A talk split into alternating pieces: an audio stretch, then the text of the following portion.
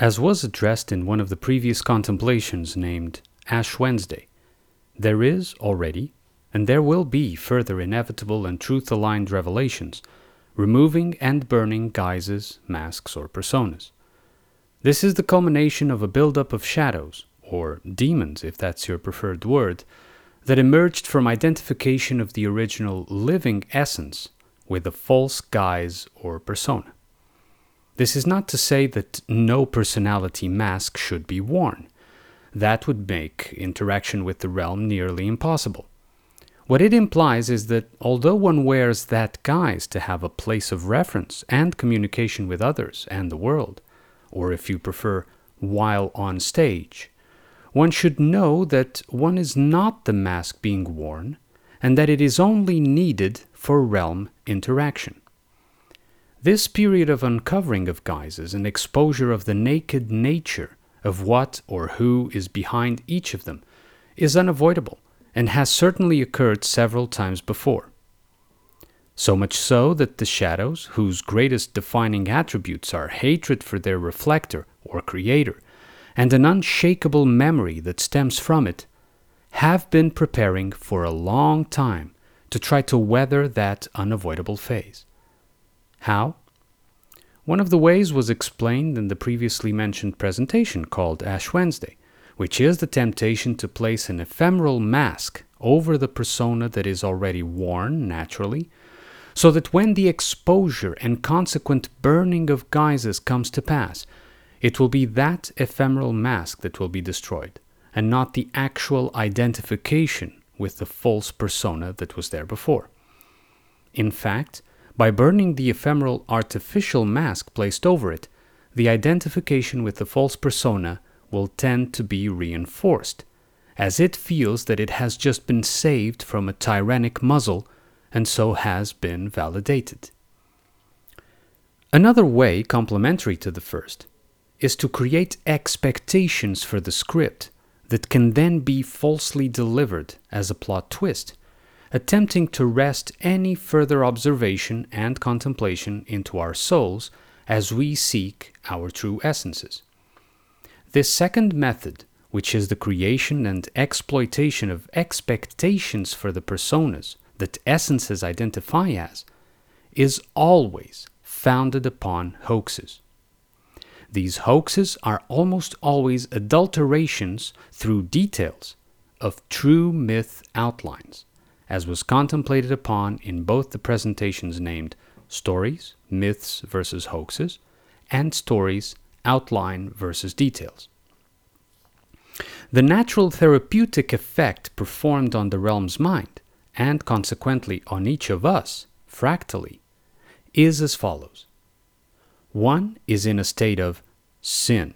Replace this word for another that you may feel being more adequate if you prefer which is at the same time a dance and a conflict between pride and shame. For instance, those who are overly proud and bear no shame will inflict and use shame on their opposite others to feed the parasitic pride they identify with. In the same measure, those who are overly shameful will deliver and reinforce pride onto their counterparts to feed the parasitic shame or guilt. Note that guilt is just a variant of shame, as it depends on it. This is a dance because both need each other, but it is also a conflict because both loathe each other as well. To better explain it, I will try to use allegory. Imagine a being who saw itself as perfect. Then it was put into a context where its shameful imperfections were made visible to all parts of it via shadowy reflections. If it still identifies as perfect, even when shown evidently by context that it is not, then pride emerges and takes it over. Given that the shameful shadows depend on the pride of the one reflecting them, the identification with that overwhelming pride will only strengthen them and their opposing hatred for the one who made them what they are, by opposite reflection, like the image in a mirror. Moreover, the one possessed by pride will tend to deny that the reflections are its own image, being shameful as they are, while it is convinced that it is supposed to be perfect.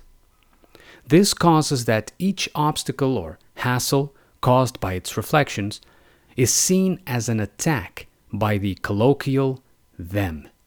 That is, that the problem comes not from its own actual nature reflected in the mirror of the world, only hidden from it through the denial of pride, but from an external enemy acting completely independently as an attacker.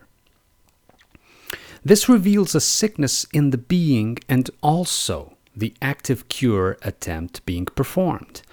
You see, shadows do attack the one casting the image, yes, but they can only destroy or devour that which is compatible with them. This is the cure process.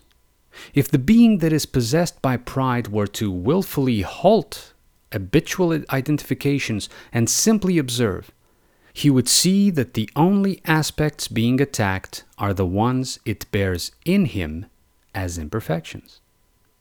Also, they are being shown to him for the purpose of redemption, that is, for acceptance of such imperfections, first, and then for their transmutation into their perfect original, before it became sick.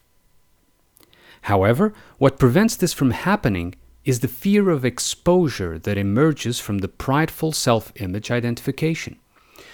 If it is supposed to be perfect, no exposure of its imperfections can occur. So, consequently, the shameful shadows are dissociated by it as, like stated before, a completely external enemy, when they are, in fact, reflections of its own nature. All of us, with no exceptions, have aspects we are ashamed of and aspects we are proud of. None of us would enjoy seeing our shameful aspects exposed, and all of us, contrarily, enjoy seeing our prideful aspects praised. These are natural reactions of the identification we carry. However, do note that I am not proposing that we here should have no pride nor shame at all. No. What I am stating is that pride and shame can only reflect each other in the world's mirror if there is a big enough distance between them in this realm. So, and now I am going to present my individual realization, so it is only worth as much as that. The therapeutic process that I realized that was being applied was for one to accept that all that we actually see the shadows do to us not to be confused with what the shadows want us to believe that they do, is a reflection in the world's mirror at a certain distance of something of ours that we either are yet unconscious of or that we deny in ourselves. Once we accept that this is a reflection of something of ours, and once we adjust, through contemplation of our own inner worlds, just the right amount of pride self love, and the right amount of shame, selflessness, then the distance between the shadow and its caster is diminished, and so also diminishes its power. This is because the false part of us that was actually casting the shadow in front of us was understood, accepted, and consequently redeemed. In the end, therefore, the only aspect that the shadow was able to destroy in the process was the one it was compatible with an identification with a falsehood or a sin. For more on this idea of the shadows being part of the therapeutic cure, please refer to the presentation named Metaphors of Tumors.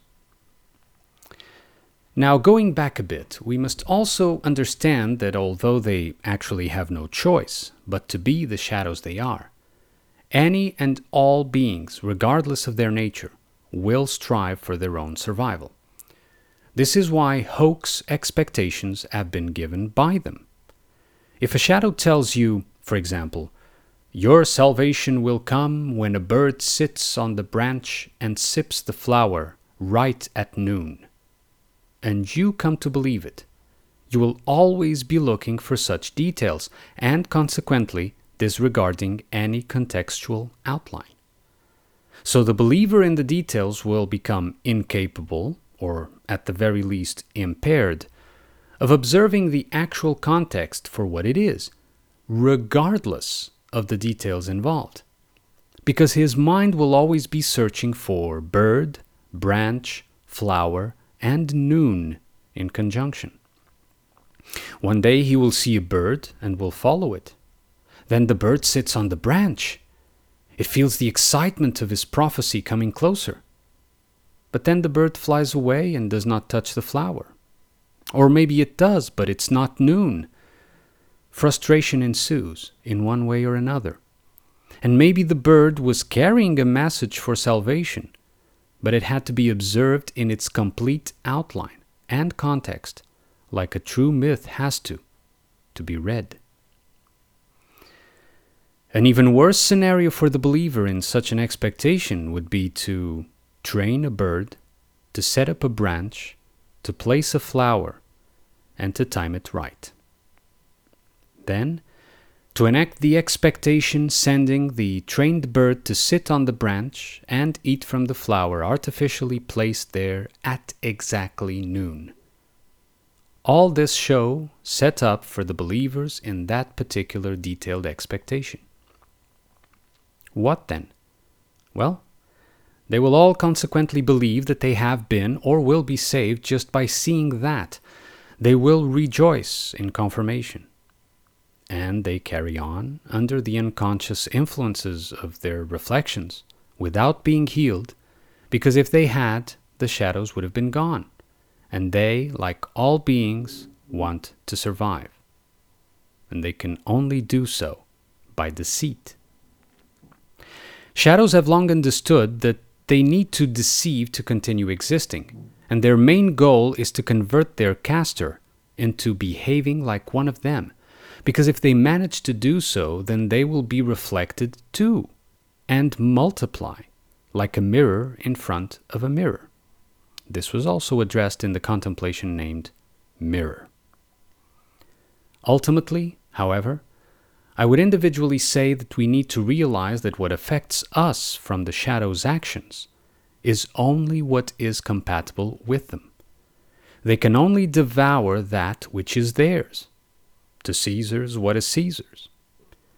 What is not metaphorically Caesar's is originally living, but fell sick, and in the process of healing created that seemingly overpowering Caesar to remove what is dead like leeches, will clean a wound of poison because it's their nature and purpose. And all that is left afterwards is living.